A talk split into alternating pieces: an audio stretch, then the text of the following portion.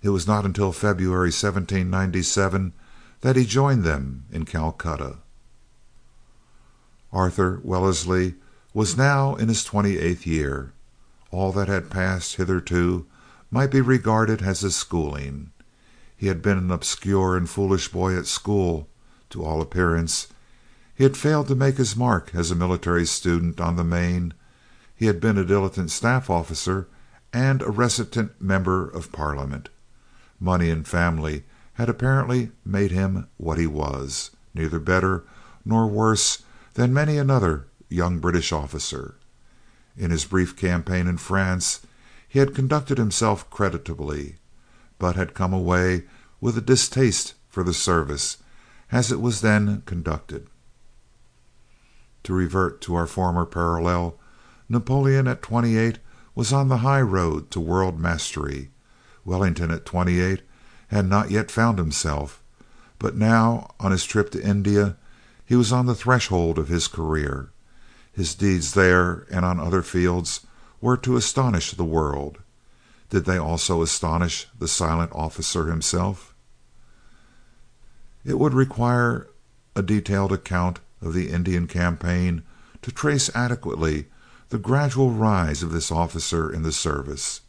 For his was not a meteoric or spectacular rise.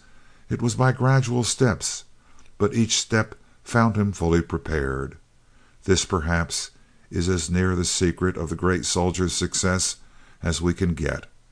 He was never a self advertiser.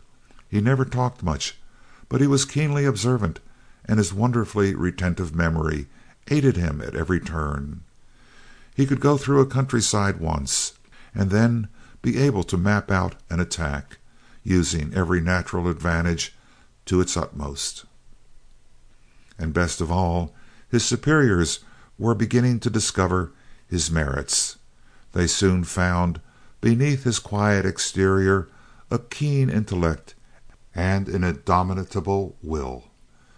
Within two months after reaching Calcutta he was consulted by General St. Leger on a plan to establish artillery bases, and was also nominated to command an expedition against the Philippines, then under Spanish control, but he preferred to remain and fight it out in India. "I am determined that nothing shall induce me to desire to quit this country until its tranquillity is ensured," he said, which recalls to mind the famous saying of Grant's, "We will fight it out along this line if it takes all summer."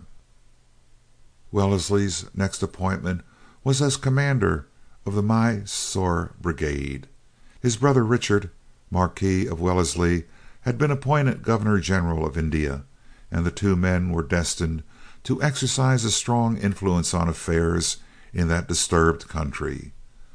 While nominally in control of the land, the English possessions actually included only the narrow strip running along the various seacoasts, the interior being overrun by unruly tribes of Sepoys under Tippoo Sahib. It required careful planning and equipping of armies marching from opposite sides of India to meet and crush this formidable rebellion.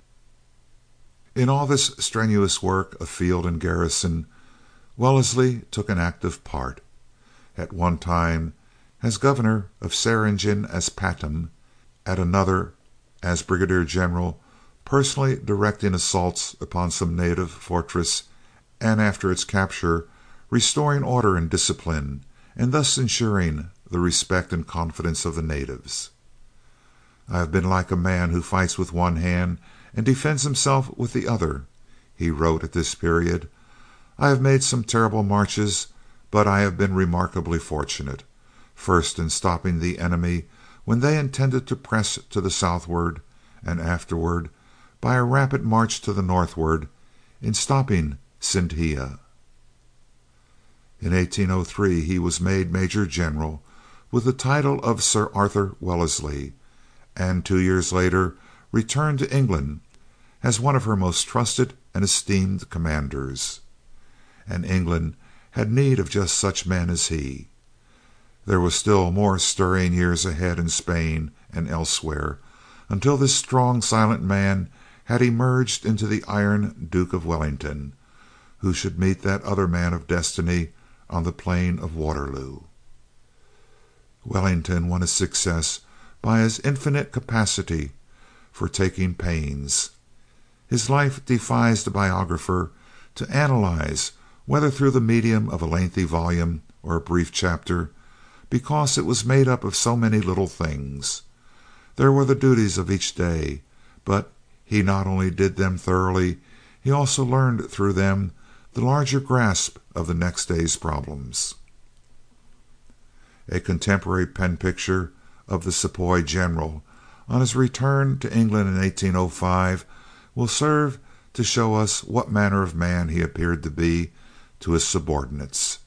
Captain Shearer, who has left this portrait, says: General Wellesley was a little above the middle height, well limbed and muscular, with little encumbrance of flesh beyond that which gives shape and manliness to the outline of the figure, with a firm tread, an erect carriage, a countenance strongly patrician, both in feature, profile, and expression, and an appearance remarkable and distinguished. Few could approach him on any duty or on any subject requiring his serious attention without being sensible of a something strange and penetrating in his clear, light eye. Nothing could be more simple and straightforward than the matter of what he uttered, nor did he ever in his life affect any peculiarity of pomp of manner, or rise to any coarse, weak loudness in his tone of voice. It was not so that he gave expression to excited feeling. His reputation as a great soldier will stand for all time not because he defeated Napoleon, but because his whole military career was built upon duty. It was not ostentation, but merit that won him the supreme command. His ideals were always high.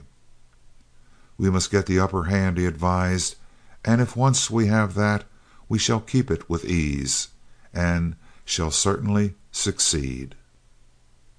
Important Dates in Wellington's Life 1769. May 1st. Arthur Wellesley born. 1785. Attended military school at Angers, France. 1787. Entered British army as ensign. 1793. Became lieutenant colonel. 1794. Saw his first active service in Flanders. 1796. Colonel. Sent to India. 1803. Major general. 1805. Married Charlotte Packenham. 1808. Made lieutenant general and sent to command Peninsular War. 1814. Created Duke of Wellington. 1815. Defeated Napoleon at Waterloo. 1827. Prime Minister.